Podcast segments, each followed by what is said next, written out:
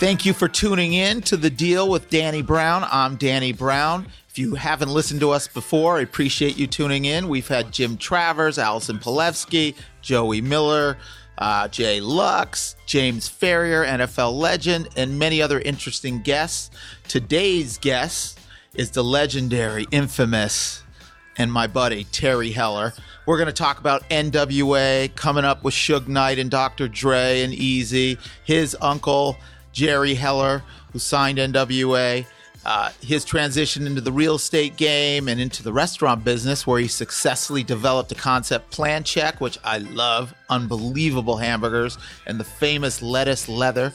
Uh, all good. So please subscribe on iTunes or YouTube or wherever you listen. And uh, thank you for tuning in.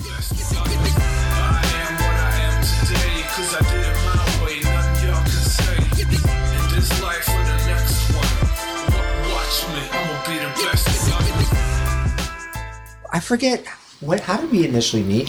We met back in the music days, the, the Dave Jacobson uh, Through Dave, hip hop days. I think so. Yeah. Were you working at Giant Records? Uh, no, not officially.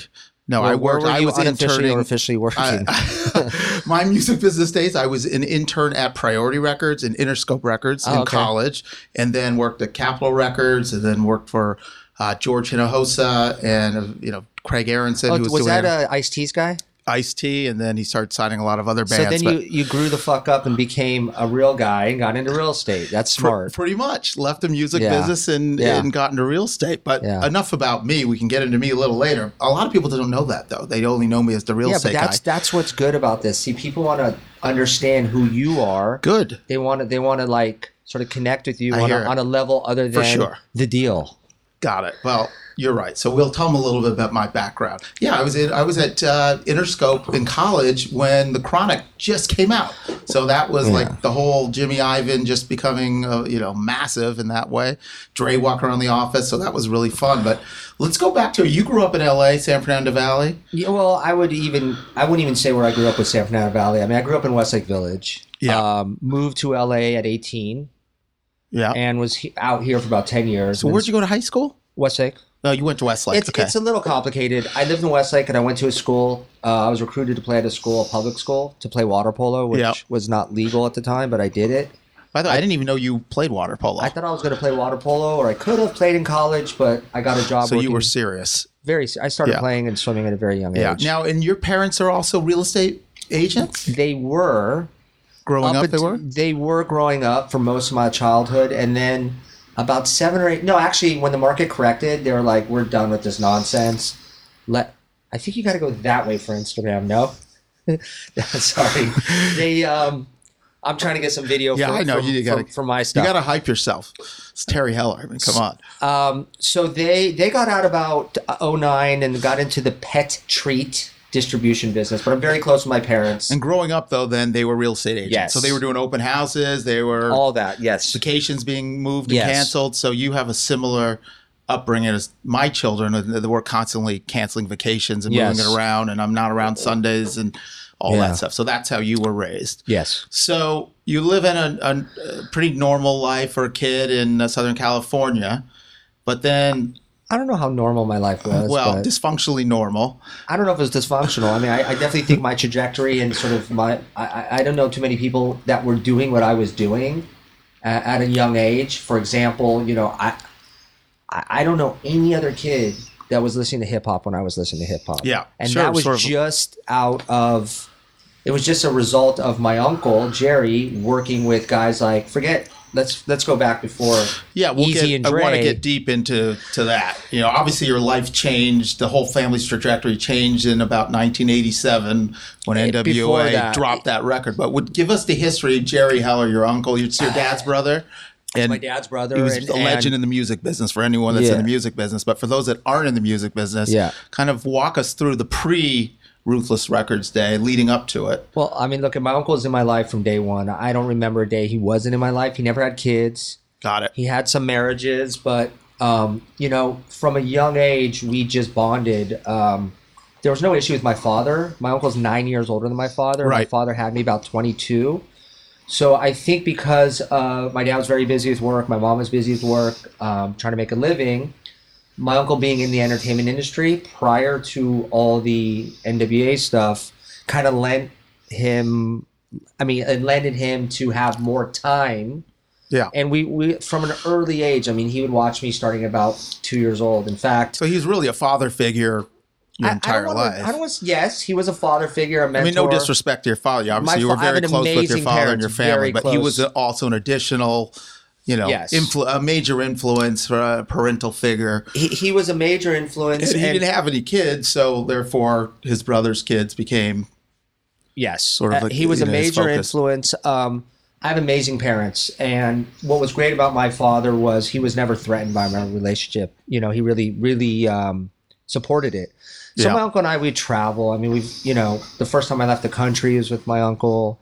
Um, we've gone all over together, and and you know, I was in and out of his marriages. I was in and out Yeah. of his relationships, and you know, definitely a guy that taught me a lot.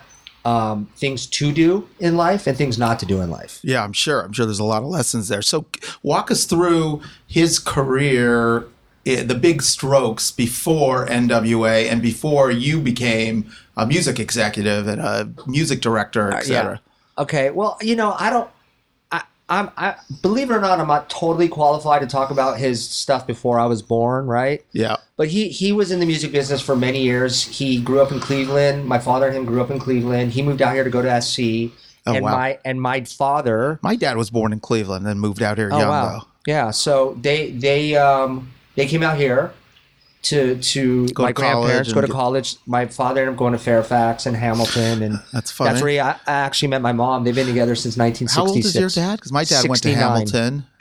Oh, my dad's much older. My dad's in Yeah.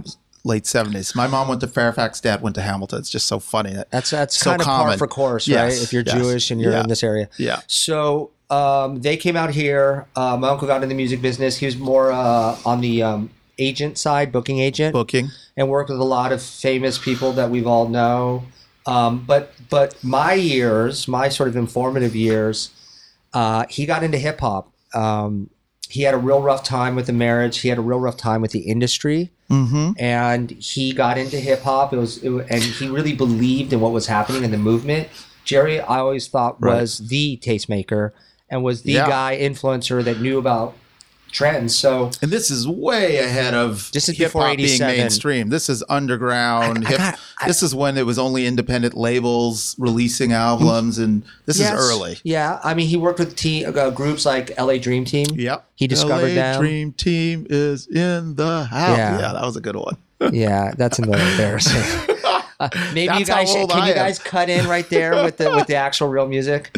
Um, LA Dream Team, LA uh, Dream Team, Egyptian Lover, Rodney-O Joe Cooley, Everlasting Bass. If you Yeah. know who that is. Of course, I have all these records. I was DJing with Dave Jacobson in middle school at that time. So every one and of those spinning these records that no one knew what they were because we were the white Jewish kids listening to hip hop just like you were. Uh, before any of those artists um, were out, I, I, I could tell you stories about the first time I heard Everlasting Bass before anybody heard it. Yeah. I was in, I was in Laguna at a, at a hotel, and Rodney dro- drove down and played us in his. I don't know what year this is. We'd have to look up it. Mid '80s ish. Yeah, it's got to be mid Mercedes, '80s. and was playing uh, Everlasting Bass. I just remember like I forget if that was like an 808 drum, but I remember playing that here and it, like I would love For sure, it was an 808 drum. Well, that's all it was. um, so yeah, so he started with that, then did World Class Wrecking Crew, which was Dre's first group. Yep. Uh, So he then- was already in business with Dre. Didn't realize that. Yes, yes, and you know, look at. Uh, I don't want to get too much into Straight Outta Compton. Um, I think it was a powerful movie. It was an amazing movie. Very inaccurate movie. I'm uh, sure. ver- not a great portrayal. I think it really showed that Jerry championed uh, the movement. Yeah. But certainly in the end, it just wasn't. You know, Paul Giamatti, wonderful actor. If you ever met Jerry, he was far from like From a nebbishy character. little like guy that wore goofy belt buckles. Jerry was was one of a kind. you mean everything in movies isn't uh, true? Well, I mean, if you're going to do some kind of, I don't know what you call that, like a biopic. I don't know what you call was- that. that was a I would think biopic you would try to kind of nail everybody, but um, they didn't nail him. Like he was much more of a suave, powerful. Walked in a room and people just look at him. They thought he was a celebrity. Yeah. they did, they didn't know who he was, but he had this white hair. He had white hair as long as I can remember. That's funny. He had white hair since he was in his twenties. Very tall, six foot three. yeah, it's he was wearing- guy. What's that? Studly guy, I- not I a mean, nerd. I- he, he- certainly wasn't a nerd like the No, and he uh he wore those Porsche glasses before anybody else, and he always wore the Rocking Porsche, glasses. And he just had this look and this aura and this energy. And look, I mean, there's a lot of lot of stuff about him that was amazing. There's a lot of stuff about him that was not amazing. You know, um, definitely, definitely uh, battled with uh, partying a little too much. Yeah, Um, not a surprise with music industry. yeah, what but was he going took on. it to levels that yeah, unhealthy levels. he was. Yeah, so dysfunctional levels. Well, I don't want to get into the life and times of Jerry. Jerry, that, yeah. could be So hours and hours and hours. And I know you grew up tight with him, but so let's let's transition. fast forward. Let's fast forward into okay, NWA when he signed them. What was what was happening in your life? Because this is now mid '80s. That I first record was my- released in '87, I believe. Yeah, my my, but there was a there's some other things, but I think they did that NWA in the Posse. In the Posse, Yeah, I yeah. forget when that was. That was like Boys in the Hood, and then like I I'm think pretty that sure that was released in '87. song. Yeah. I don't think so. I remember I think it hearing- was before. I, I remember hearing the mixtape of Eight Ball. I must have been I was in tenth grade, so this must have been eighty eight or eighty seven. In the back of the bus, going to football practice Yeah. or football game. I don't remember. Some kid played it and got it at a swap meet, and it was unbelievable. I never heard anything like it, and I was really into hip hop already. So- but tell me how things changed for you uh, when that happened. When that, Well, when I just it- remember Jerry coming to me, and you know, I lived with him uh, for most of my childhood. I had a room with him, so I was always with him, and I just remember him coming to me, and he this is this is during the times he was definitely on on, on a low and Yeah. reinventing himself.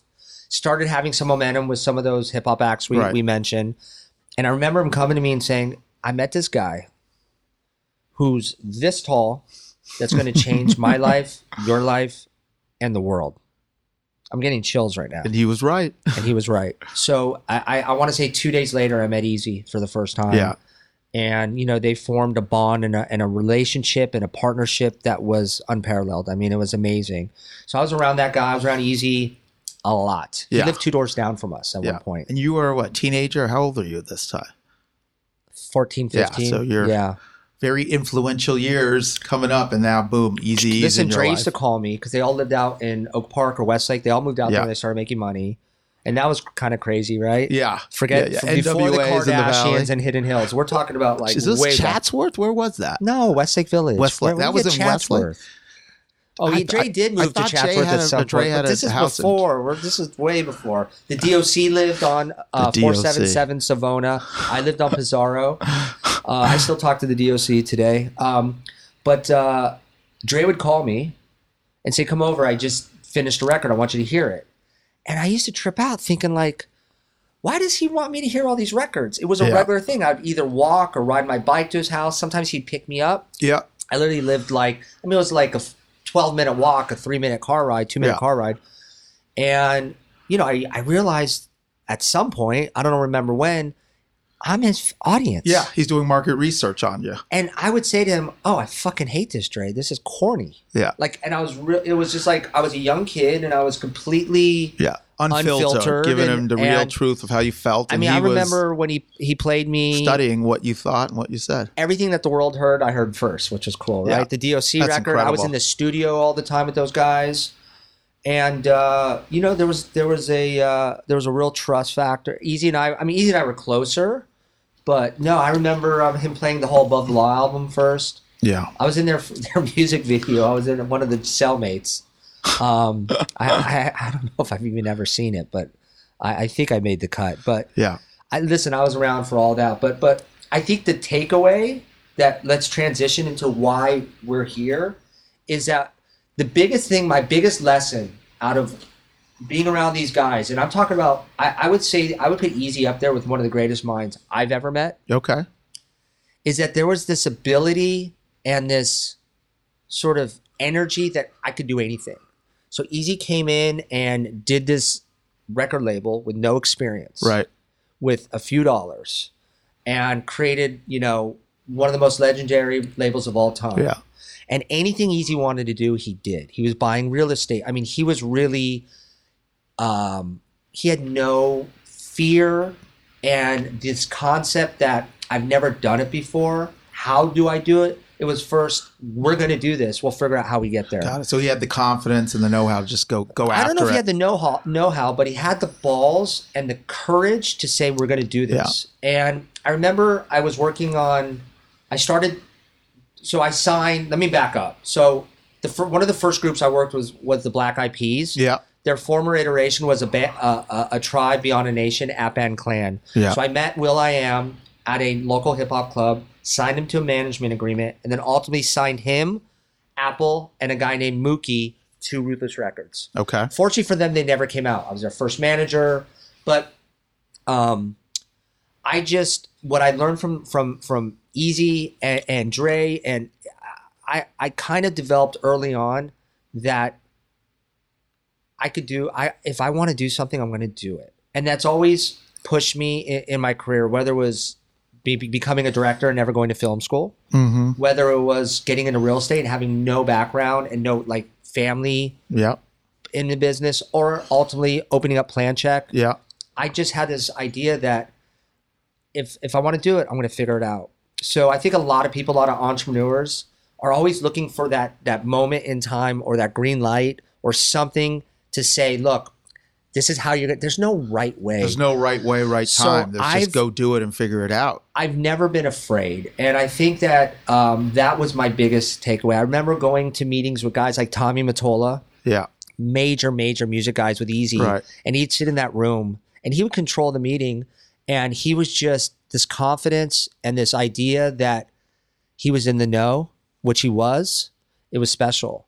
So I always took away that swag and that and that courage, and that's gone. That's that doesn't mean I, I've never not been afraid. I've I've scared shitless sometimes Well, doing sure. deals, but the idea that you know to to to to gain, you have to ri- to gain big. You have to risk big. Yeah. So that's was my lesson to learn biggest young. takeaway.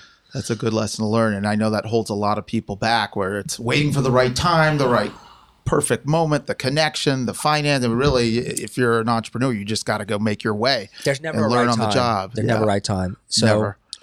So that changed the world, changed pop culture, changed hip hop, also changed culture in general. Obviously, the yeah. whole gangster rap thing has influenced every part of our culture now, and that, it's just so fascinating that you grew up in that at that moment and that specific group Yep, and yeah. those specific people, Eric Wright and DOC and Dr. Dre and all these guys that are you know legendary I, I was producers, there the first writers. time Suge came to our office. Knight, so I'm all those sure. all those um, stories that people talk about, uh, they're not stories to me. That's another thing I tell people when they try to talk to me about that era. I I didn't hear these things. I was there. yeah, So when Yeah. Suge came in for the first time, or when I was in the studio and they were making the second album or 100 Miles and Run, whatever, I was in the studio. Right. I saw the process. Yeah. I know. w- w- when they were hanging out at Monty's in Westwood. we no, There no, no we lot would hang out at Monty's in Woodland Hills. They were hanging Mo- out in Westwood all the time because Interscope was right there in Wilshire. Yeah, but Westwood. remember, there was no Interscope when we first started. yeah, when you first started, but once Right. Death Row took off, Yeah. yeah, So, so all the stories and the Suge stuff and all that, they weren't stories to me. yeah, firsthand. like I was there the first time the guy came in the office. So he's a big dude. I mean, you know, I guess You guess? No, Yeah. he's big, big and intimidating. So good. he, he didn't intimidate any of us. So Yeah, nah, all those stories of like him beating up that never, all that stuff never happened. Trust me when I tell you. yeah, yeah. yeah. Hey, I wasn't there. I have no idea. I no idea. I've Yeah. seen. I used to see them when I was interning, walking through offices, and Yeah. this and that. Everyone was always pretty cordial and gentlemanly and articulate. And so, who knows? Stories versus reality. God only knows. But so let's now talk about what getting you into. You got into video production and directing films. So and, I, I was the A and R guy for a couple years at Ruthless. Um, really wanted to do my own thing. There was all that stuff happening with Suge and artists leaving, and I think Easy really lost his way for for some time until Bone came along. So what happened was Bone, their manager started calling Ruthless all the time, or the guy that was sort of trying to promote them. He was a local guy in Cleveland. I spoke to him. I was trying to connect them with Easy. Somehow Easy did connect with them. They came to LA. That's a crazy story for another time. And ultimately, Yeah, nobody how did Easy sign them? I mean, would think, I would think everyone would want to sign Bone th- was- they weren't on anybody's no one radar. knew who they Yeah. were yet. And keep in mind, they were in, from Cleveland. It wasn't so easy for people to have access. There was no Instagram and, and Yeah. digital, like, you know what I mean? So no. So they put out a little EP. I think it was called Faces of Death, if my memory serves me right. They had some like street dude that was working for them. I struck up a friendship with the guy. Ultimately, they did connect with Easy. Easy signed them, and I was very involved with the process. Whether it was like you know helping with the album or whatever the stuff, the, the creative process. Nobody really believed in them. I will tell you this: their harmonies were incredible, but this was a time that there was a lot of doubt within the Ruthless Halls of who Easy was signing, the credibility of the artist, the legit. I I wouldn't say credibility or legitimacy, but just are we signing quality people? So they came along, and I don't think there was super high hopes for them. and they were incredibly unique and dynamic. Their style it's real was easy really to different. Monday morning quarterback, but you could also look at uniqueness as corny or whack or who the, who are these guys? Or Sure, I- I, uh, can't yeah, fucking understand what they're time, saying yeah. because they're like machine gun rap. Yeah, So, and you know, look, they evolved. So what we were hearing to what became on their EP to what became their their first album to what became Crossroads, Sure, it's just an evolution. and- So, you know, everybody likes the Monday morning quarterback and say, "Oh, should have, would have, could have," or "Oh, I would have signed them," but it, it's not that simple. So, because there was this sort of uncertainty in the ruthless halls and all this stuff that was going on, I saw an opportunity and I met these directors that were just graduating from USC that actually Will discovered and Mhm. they did a video for him called Puddles of H2O. Check it out. It's I think it's somewhere on YouTube. puddles So, of H two O. They I kind of I put up the money. I think it was a thousand bucks, and Will was just trying to. Will was always super. will.i.am was always super. He never he never settled for um, just waiting around for stuff to happen. He always made it happen, and hustling doing everything he could. nonstop, everything, work ethic, and everything. The hardest working guy I've ever met. yeah, that's what I hear. so he said, "Hey, I met these guys. Can we somehow we figured out the money?" These guys did a video called Puddles of H2O. And they were just out of film school. Yeah, saying? just out of film guys. school. One was the cinematographer, one was the director. Yep. And the video came out really cool. And being me and being at the time, this is like I'm 22, trying to figure out ways to make more money. The most I ever made at Ruthless Records, I started making $100 a week. I still have the paycheck Nice. stubs. This is not 1946. Yeah, I no, couldn't pay for it. shit. I So get it. I was making five that, like, dollars an hour too with a It was with a degree from USC. Five dollars an hour. Yeah, hundred dollars times ninety dollars a week is how much? yeah, six. Yeah, some bullshit. So yeah, it's slave no, it's wages. not. It's like a Wait, you were making hundred dollars a week? a week, twenty bucks a day. a week. So I you're making two a bucks an hour. No, because they're like, oh, it's Jerry's nephew. Fuck him. We're gonna like. Yeah. Everybody thought like I had it made. I, I couldn't afford. I was going to Pepperdine Is at one point. Pakistan, or you're making two bucks an hour, a buck an hour? I don't know, man. It was bullshit. I was on some child labor. You were the head of nonsense. A&R, I might a- still sue. I wasn't head of anything at this point. Yeah, yeah. I was yeah. ahead of nothing. But you were well, you had a job. You were in the game. Correct, and that's all I ever You wanted. access. You yeah. know, Eric used to show up. Easy used to show up at six in the morning, and I was. He'd either show up or still be there with a, with some girls from the night before, and he'd go, "What are you doing here? It's six a.m." And he would all the time like, see, I was there.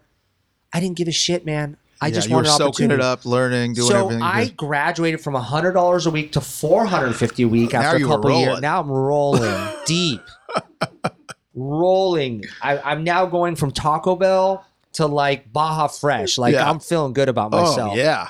So I uh so with the Bone Thugs thing and this video, my- I don't know why my nose is itching so bad today. You need a tissue? No, I don't Okay. have boogies. I just have an itchy nose. Maybe if your nose itches, does that mean you're lying? A lot of allergies. I have no allergies. It's just itchy. Apparently, you do. I don't. Itchy Okay. nose might be something else. And I don't do drugs. So Yeah. never have, by the way.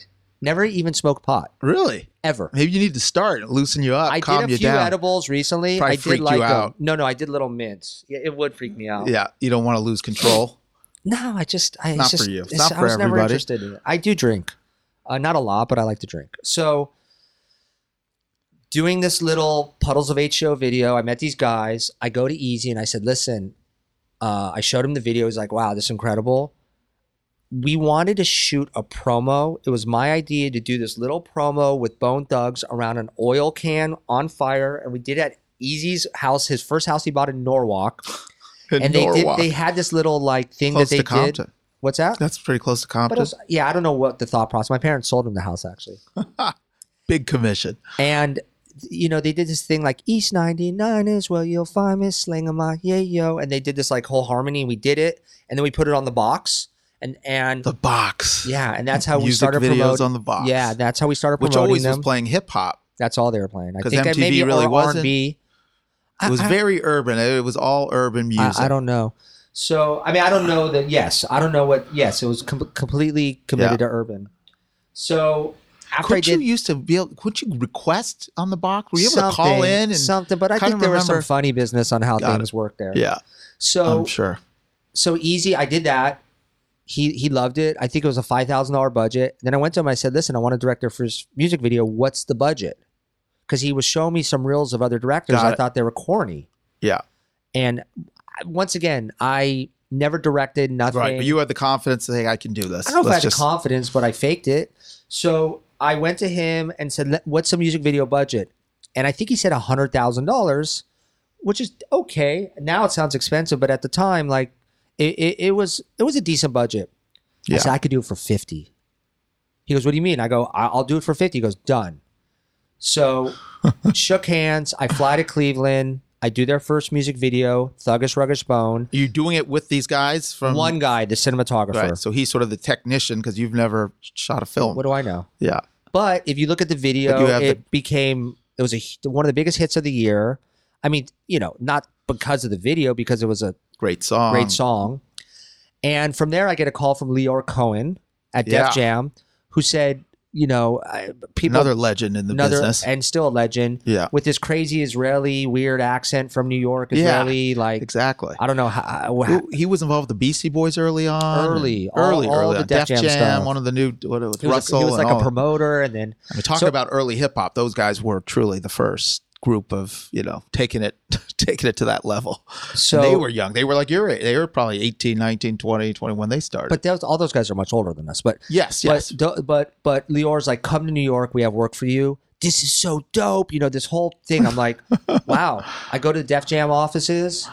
I see Russell. I see Lyor. I meet Julie Greenwald. I see you know I forget walking through the hallways, Yeah. Redman, whoever. all these legends in the business. And they they gave me this video, and I did the video, and actually what was the next one? well, I did two for Bone. I'm trying to remember. I think the next video was um, I did this thing, BG Knocc Out and Dresta, who was signed to an uh, West it. Coast guy through Def Jam, and we, it was like a diss record. To it ended up being like Easy's. Bo- I forget, dude. Anyway, I so from that point on, you're in the game. I did a ton of work for them ultimately, but Lyor was like, "Hey, you know what? We're in a meeting one day, and he looks at me, and he's really intimidating, and he goes." um I just figured out something. I said, What? He goes, I figured out why I don't like you. That's a nice thing to say. And I go, What? He he calls somebody, calls on his phone, puts on speaker. He goes, Ratner, I just met your long lost brother. so then he introduced me with Brett, and then I did a deal with Brett, and you know, that's kind of was my uh, you know, entrance into the Yeah. music into the music video world. I wasn't long in the music business side of things. I was just there for a couple years. Yeah. So then you I had, pivoted I had, into I had, I had a career from 95, 96 to 04 and never loved, loved directing. Had my own production company. That's when I met my ex-wife. We started a, a Clever Films.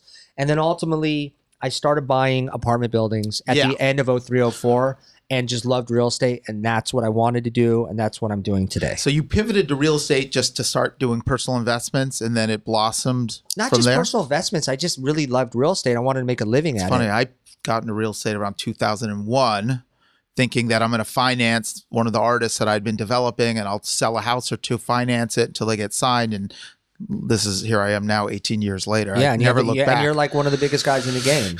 I'm very hardly, proud of you. Hardly, but No, thank you're you. you're doing very well. I'm very proud of you. Thank you. Still need to sell you a deal before we die, but we will. So, knock on wood.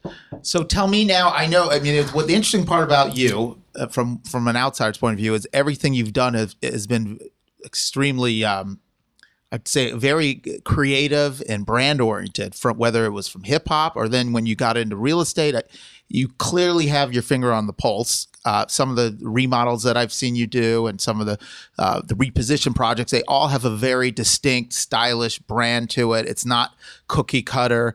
Um, and uh, we'll get into you know your restaurant I take career my jacket off. take your jacket off, take your coat off. But you you, you did the same thing when you pivoted into Plan Check. At the branding was un, it was incredible. So t- talk to me a little bit about your design aesthetic, your branding, and you know what what you think about real estate and how that relates to your real estate. Like it seems like everything you get involved with has to be something that has a good style and look to it. I, I don't maybe I'm wrong, but it seems like when you're investing in stuff, there's some really cool design elements that you put into these projects. Well, thank you, I guess, for the compliment. But um, yeah, I mean, I definitely think I kind of honed those skills uh, through osmosis early on. I mean, remember, there was a time that there wasn't a term called street marketing, and you know, so we had to be really creative. Yeah. Uh, in the early Ruthless days, you you you couldn't play if a song like "Fuck the Police." So how do you get How do you get that on the radio? how do you get that on the radio? How do you get that on on um, video? And if you do edit it, like so, there was always this discussion of sort of things going viral. The, the term viral and street marketing did Guerrilla- not exist. guerrilla marketing. Maybe and that term existed, and then obviously Steve Rifkin changed the game loud records. with Loud, but his uh, his whole uh, Stephen Rifkin company doing street marketing. We're gonna have Josh in here too. Josh Levine is That coming sounds soon. really boring. I love Josh. He's a good friend of mine. I'll let him know how boring you think it's gonna be. Can you that get works. some big people so you get some? You're awe? it. I'm You're the it. biggest guy? You're- that- You're fucked. I'm fucked. So, I'm fucked. I'm So- in a, I'm in a sinking ship here, but no, we're good. so, um, damn, it's getting late. So, real quick on the, on the whole tastemaker thing. Look at I, I don't anybody that says they're a tastemaker or has their finger on the pulse. I just li- do what I do, and definitely, en- I'm a very curious person. So whether it's been food or music or art or design, it's something that I've always just loved. Very You're early passionate on. about I it. wanted to be an architect Yeah. at 13. Ultimately, didn't do that, but always was interested. And uh, I remember going on my scooter, like my moped type scooter, when I was like 13, 14, to going to open houses because I really loved architecture and I loved design. And I was trying to. You had trying the to. bug. What's that? You had the bug. and not the just interest. that i wanted like we lived in a very sort of middle class like tracky Yeah. and there was like some really nice homes like over like there. And i just wanted to live over there. Yeah. and um, so i would go there and just kind of aspire to like how do i end up here? Um, so regarding every business that i've ever done uh, like if you look at my business card shit i don't have one on me. Or you look at my logos like it's very important to me. Clearly, I mean, so if you look at my like business card I just did, like there's always something interesting on it. You know, I just come from a place of authenticity and something that's important to me. So I had a old so when I sort of revamped Heller Holdings a few months ago, that was my real estate company. Um, and that that went away when I opened up my restaurants, plan check, and Yeah. I did that for about six and a half years and exited out. You um, just exited, right? Yeah. And that was a hugely successful project. Hugely successful, but what is successful on the surface to people looking in is a little of uh, course. you of know course. restaurants are very tough um, No, for everything sure. you've ever heard of them is true. Yeah, it's a grinder business, tough. every business is tough. So let's just preface that. Every business is tough. Um, i glad i'm glad i did it. Uh, i think i changed i can't tell you how many times people said to me i went on my first date i got pro- i was proposed there Yeah. i had the best burger or chicken sandwich ever. I love all ketchup leather is so rad. How'd you come up with leather. that so all that stuff is really cool to me. And it really is helping me today with my real estate i'm doing i'm working on a, a hotel deal in highland park right now so that's applicable right having that Mhm. hospitality experience for sure. but when it comes to what you're saying about the lifestyle or the design or that I that, mean, let's that focus Plan check. When I first saw it, before it was even opened, I think when I, when you first showed it to me, from the furniture to the paper that you had on the tables, it felt like what it was supposed to be. Being a few doors down from the um, on Sawtell The from building building and planning, Yeah. and all these building tools that were integrated. Uh, there was there was just you might make a call. There was a lot of really fascinating, interesting design elements. It felt very authentic, and it felt without even understanding what I was doing or experience was like, oh yeah, this feels right. This feels like uh, this is like an experience. It's sure good food and gourmet, but it was the experience of being there was phenomenal, and that's Thank you. very hard to pull off. Well, look at I always come from a place of like I like to tell stories, okay? And I didn't know that about myself, but I like to tell stories.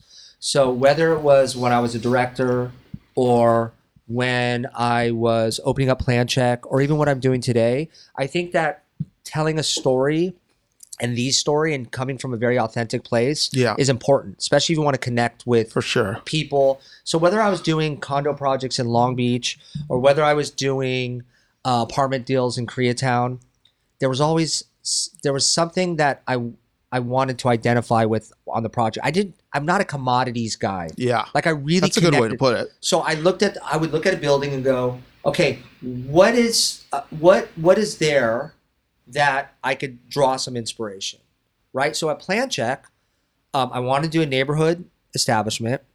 I was a real estate guy. Yeah. I would stand in this like bodega, if you will, and watch all these people with stacks of plans in their Plans, hand. getting their permits, and, And I could have named it anything, but I named it Plan Check because it's an acronym for getting your plans approved. so you truly got the inspiration from being percent. there before. So it wasn't plan percent. check until you were there and percent. experienced and and the building pe- of Department of Building and Safety and all that stuff. people ask me all the there. time, "Oh, did you have a big business plan?" No, I signed a lease contingent on me being able to get a liquor license. Yeah.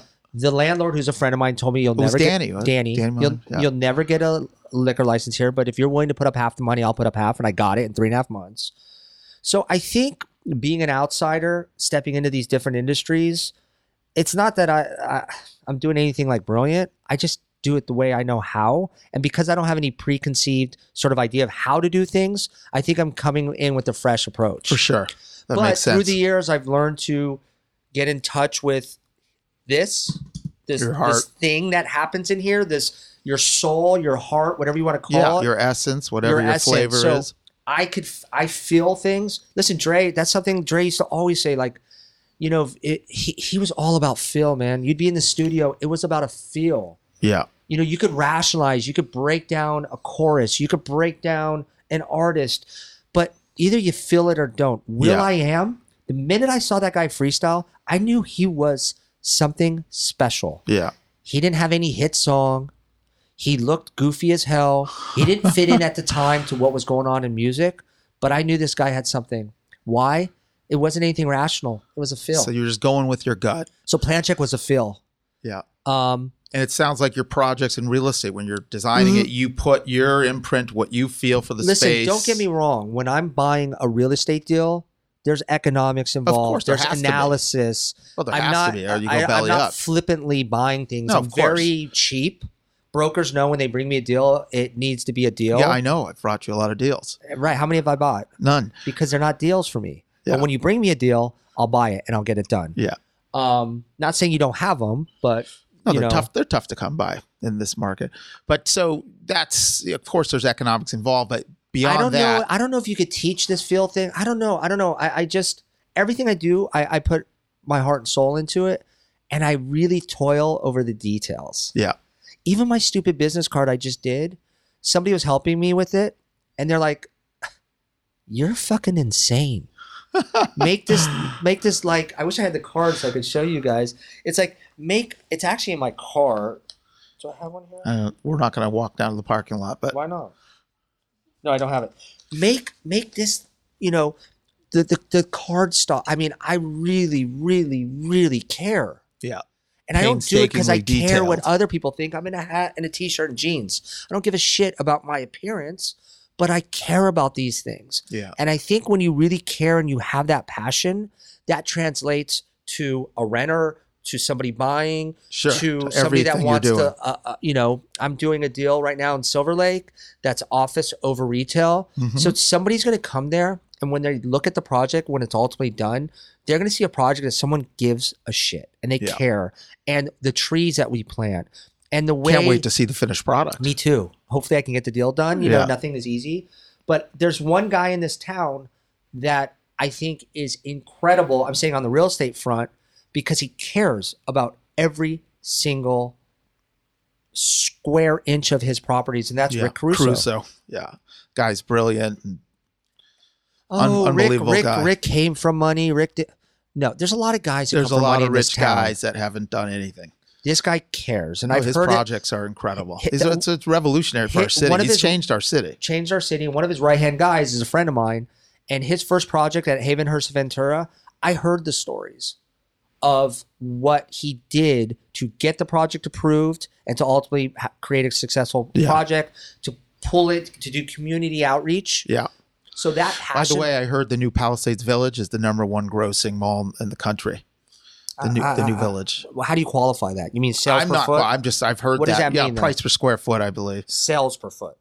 Yeah, I think it's. How, does it retail? It's usually sales. Sales yeah, per sales foot. per foot. I, I have no idea. That That's doesn't sound accurate to me, but maybe it is. But it's absolutely stunning. Yeah, it's it's a game changer for but sure. this guy, who's a multi-billionaire, everything he does has a level of quality.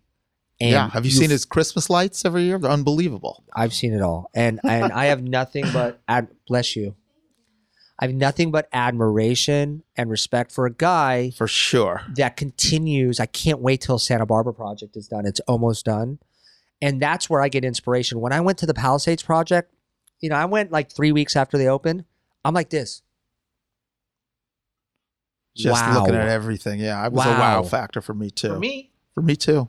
here's a guy that's so you would think removed from Being in peop- touch and what being- people want, and he's clearly so dialed in, and fits so well and feels so authentic to, to I don't know. It blew me Just away. Just like the I- Grove did the same thing. I could be I mean, there's people that might think, oh, this store that I just think what he did in that experience and his tenacity to get it done, like his tenacity to Can get the, the um, hotel done in, in Santa Barbara, many, many, yeah, many years, failed years, years. is a testimony to. So that's another thing. So we covered this feel and this authenticity thing. Something that's very important to me is um, perseverance and not quitting. Well, speak to that. What do- what does that mean to you? Obviously, you've needed that in all your Uh, it's all not- your your careers nothing has come easy for me. So when when I was opening up Plan Check, the real estate market collapsed, as you know it. Yep. I have three children, and I'm scared shitless about Yeah. how I'm going to make a future. I remember talking to you about it I mean, before I'm, you opened I'm up. at this point, I'm in my 30s, yeah. and I have these little kids that I got to take care of, and they're a in lot of overhead, school, a lot of pressure. a lot of pressure, and you know, I sat. Danny, my landlord, gave me a little space. It was a garage, and I sat. I in there- remember. I remember Oh, meeting went- with you in yeah. with you before you opened it. I sat in there for 14 months, I know. not sure what was going to happen. Right. It was And a I big put- risk. I put all my eggs into that plan check basket. And so this perseverance, the thing of not quitting, um, I think people, and I don't know if it's the Instagram era or the social media era, but people want really quick, quick, quick for results. sure. Instant gratification. and you just need success. to understand that you're going to get so many fucking no's. Yeah. I'm dealing with it right now. I'm trying to get Always. projects off the ground. I'm trying to raise millions and Me millions and millions of dollars. And at the end of the day, a lot of people are going to say no. Every day I'm getting rejected. Every day, no matter what Just level you're takes at. one. For sure. But you, you know can't how many people expect said- success to be quick. I think know- this is good advice for up and coming You know how many people said no? entrepreneurs. I'm going to tell you something. You know how many people said no to NWA? I was there. That's why they went to Priority Records. They And had no option, that, probably. No I was the- options. I was the only one that said yes. people would hang up the phone. Jerry, I will never forget, called guys like Joe Smith at Capitol. You said he worked at Capitol? Yep. Yeah, he ran it. Clive Davis, Tommy Mottola, Jerry Greenberg, Yeah. All the heads David of every big Geffen. label. Irving Azoff. Jerry, are you doing drugs again? What the fuck? What are they called? Yeah. NWA's what? Yeah. They're like, Are you nuts? Don't even show up at my office with this. Chris Blackwell came and watched them perform at their studio, and they didn't sign him. Yes, that was Well, a that's very someone I would think would be open to it because he was someone that was his way A and ahead R girl. I think her name was Kim Bowie. If my name serves me right, And was he, saw, brilliant. he signed Bob Marley when no one would look at him. but What did at- he th- say about NWO? He didn't sign him. They didn't sign him. Yeah. So ultimately, Jerry had probably every single major label and affiliate label say no. Yeah, not But just no, but hard pass. You're nuts for you're, bringing you're up. fucking nuts. Yeah. Uh, get off your drugs and Yeah. go back to rock and roll. Yeah, But he found this guy a priority and he put it out. Changed and, the and world. he changed the world. Yeah. So what people need to credit Jerry for is not only was he he really believed in what they were doing, not just in the music, but in the message. yeah. He would see firsthand when police would fuck with these guys. Yeah. So Jerry is as much as a civil rights a- advocate For that- sure. and people don't realize that. So That gets lost in translation. Of I don't know if it gets lost in translation or you know Jerry is the most dissed person in the history of rap music, and he never held a microphone.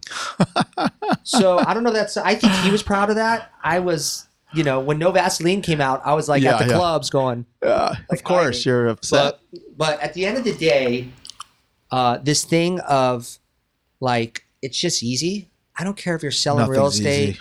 if you're trying to make videos, if you're uh, you know produce um, microphones for a living. Whatever it is, everything's competitive. Everything's full of rejection. Especially in this market. It takes a lot of patience. It takes a lot of thick energy. skin, but but conviction in what you're doing. I can't tell you how many people told me that if I don't do Asian food on Sawtell, that I was going to fail. I could see that. Major restaurant guys. I can't tell you how many people told me I would never get liquor there because there's two schools across the street. I can't tell you how many people said, "Plan what?" There's a strip club called Plan B around the corner. Are Oh, you yeah, fucking crazy? so I didn't care. I didn't give a shit Yeah. because I was going to do it. I was convinced. And from the minute we opened, it was crazy successful. Yeah. Now, the subsequent stores were harder. How but many locations did you end Ultimately, up? we had four. Four. They closed one recently off my watch. The, you had the, the original on Sawtell, then Sawtell, then Fairfax, Fairfax, open, then downtown, then Santa Monica. Santa Monica. Okay.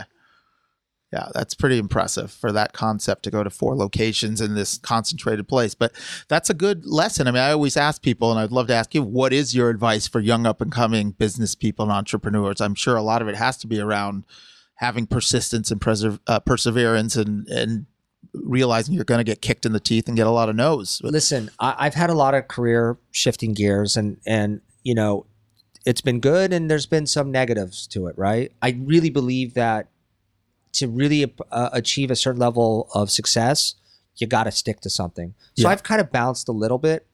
Um, but my advice to young people is number one: if you don't have it figured out, it's fine. It's fine. If you're 25, you've got a lot of fucking years to live. Sure. You're going to be 45 someday. So make the right decisions. Invest in yourself. Find something that you love. Find something that moves you. Me getting up in the morning, I've never set my alarm. I'm up at Yeah. 5, 5.30. Ooh, Uh, that's early. Stockbroker hours. I, I just, I, I get up and I'm excited to live and I'm excited to go do shit. That's So- amazing. So do something that you love. It sure makes it easier to work 24 7 when and you it love doesn't mean something. you have to be an entrepreneur. Not every, that's another thing. no, that's a misconception too. You need to understand what you're capable capable of. There's nothing wrong with being the number two guy or girl. No, There's right. nothing wrong with being a fireman. I have a buddy that's a fireman. My fireman. brother's a firefighter. Good. I have a buddy that's a fireman. That's all you ever want to do since we were kids. Yeah, you got to do what's He right the for you. happiest guy in the planet. And that's what it comes down to. What makes you happy? What makes you fulfilled? Well, and not on. everyone can you, be. You said two different words that are quite different. We can't live happy every day. It's just not realistic. To live happy every day is not a realistic thing. But sure. we could live for fulfillment.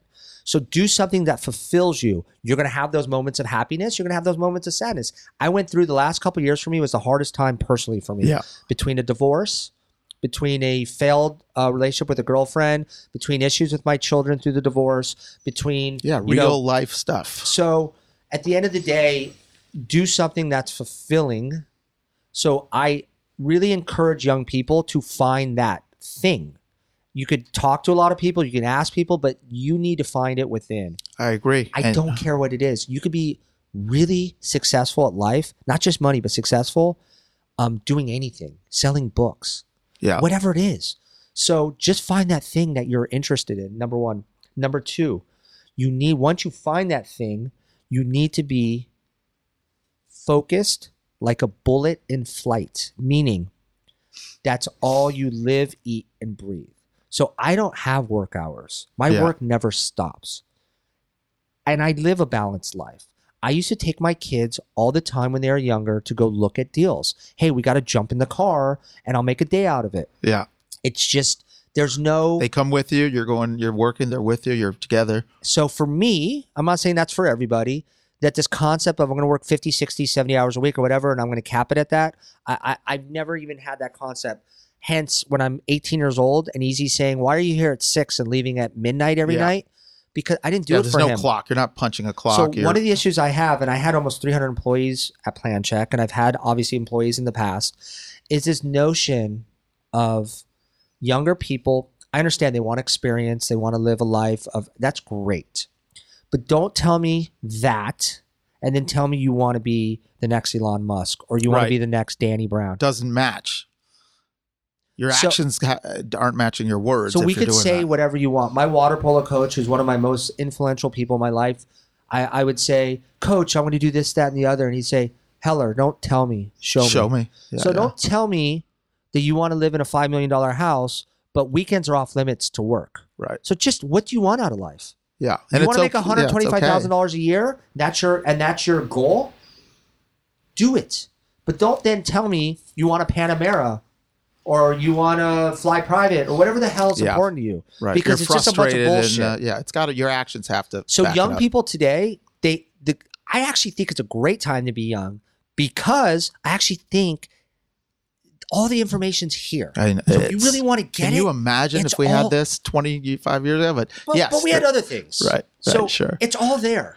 So yeah, it's the great you, equalizer if you put the time into But it. But I think that people don't want to put their time. No, they it. want to use it to cheat, and that uh, that's not I don't. authentic, I don't and that doesn't it's work. cheating. I'm just saying. Well, I, shortcut. They want the shortcut. I don't know. I just think that it's all there, and you can figure things out. And what I like about the environment, like I have a 17 year old son. What I like about this environment is I do think there's not a lot of hard workers right now. And if you are a hard worker, you're going to stand out. Sure. I meet with people call me all the time. They want to intern. They want to do this, they that. They don't show up. They- It's uh, all- so it's a amazing. different. It's a little. I'm not one of these older guys saying like how times are different. I actually think times are great. And if you're They are. 18, 20, 25, 30, like I th- actually think There's so much opportunity. there's so much opportunity. I you work hard the- and focus, there's the so play- much I actually think the competition is not that good. I also think the the the playing field is leveled for younger people like never before. You don't have to have ten or twenty years of experience before someone takes you seriously. There's plenty of people in their twenties doing big things and putting their work in and having huge success, and that's something that's new to to this generation or newer. So there's it's it's a level playing field. If you want to put the work in and learn it, it takes time and you got to do it. But if you're willing to do it and willing to work your ass off, that's that's how you pull it off. But don't be frustrated if you're not willing to to work for it.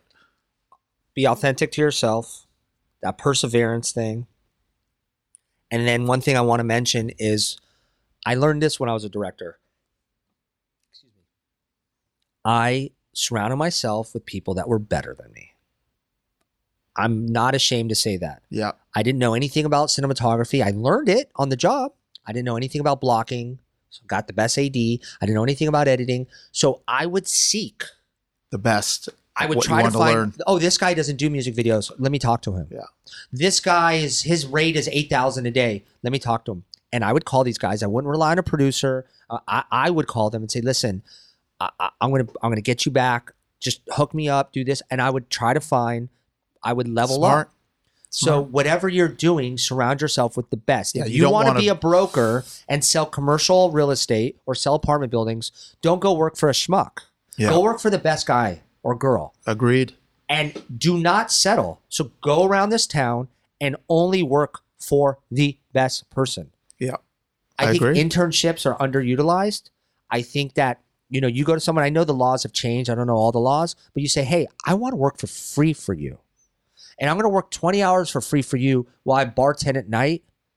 A lot of people are going to respect that. So you know, surround yourself with level up. Yeah.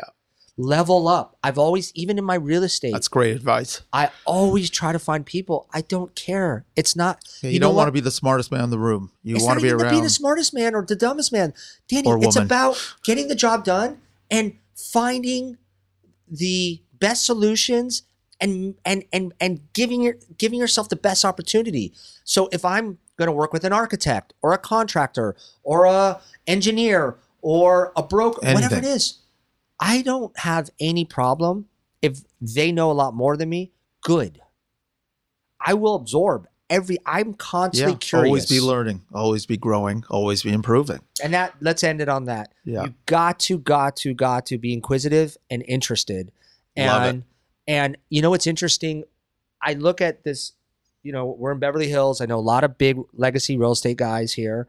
They live in their 80s and 90s and they still buy deals. And I think they live long lives, not because they have this wealth that they could take, because they're using this. Their mind, keeping And- it and stimulated. They're stimulated every day. They're looking for the deal. yeah. There's always another deal. It's not greed. It's what they do. Yeah. So Drives I think I think you gotta always be curious. Guys like Brian Grazer, their success has come from this ability to be interested. I actually met him once.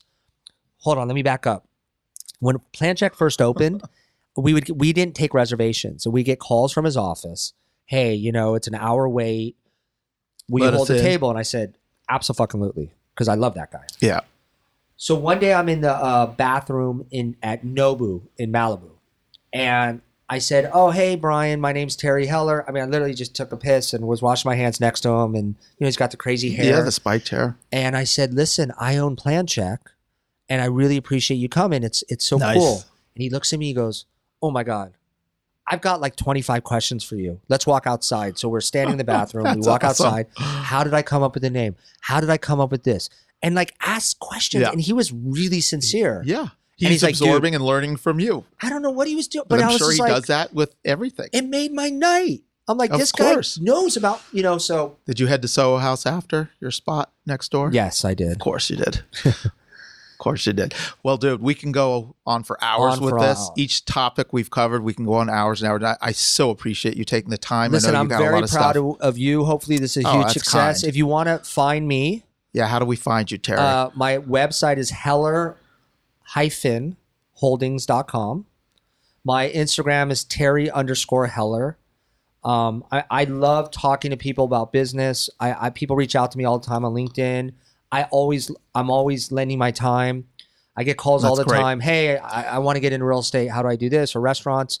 So I love helping people, being of service to people when I can, and uh, that's why I'm here. well, hit Terry up. Thanks for listening to The Deal. I'm Danny Brown, and we'll catch you next time. Thanks, Terry. Thanks, man. You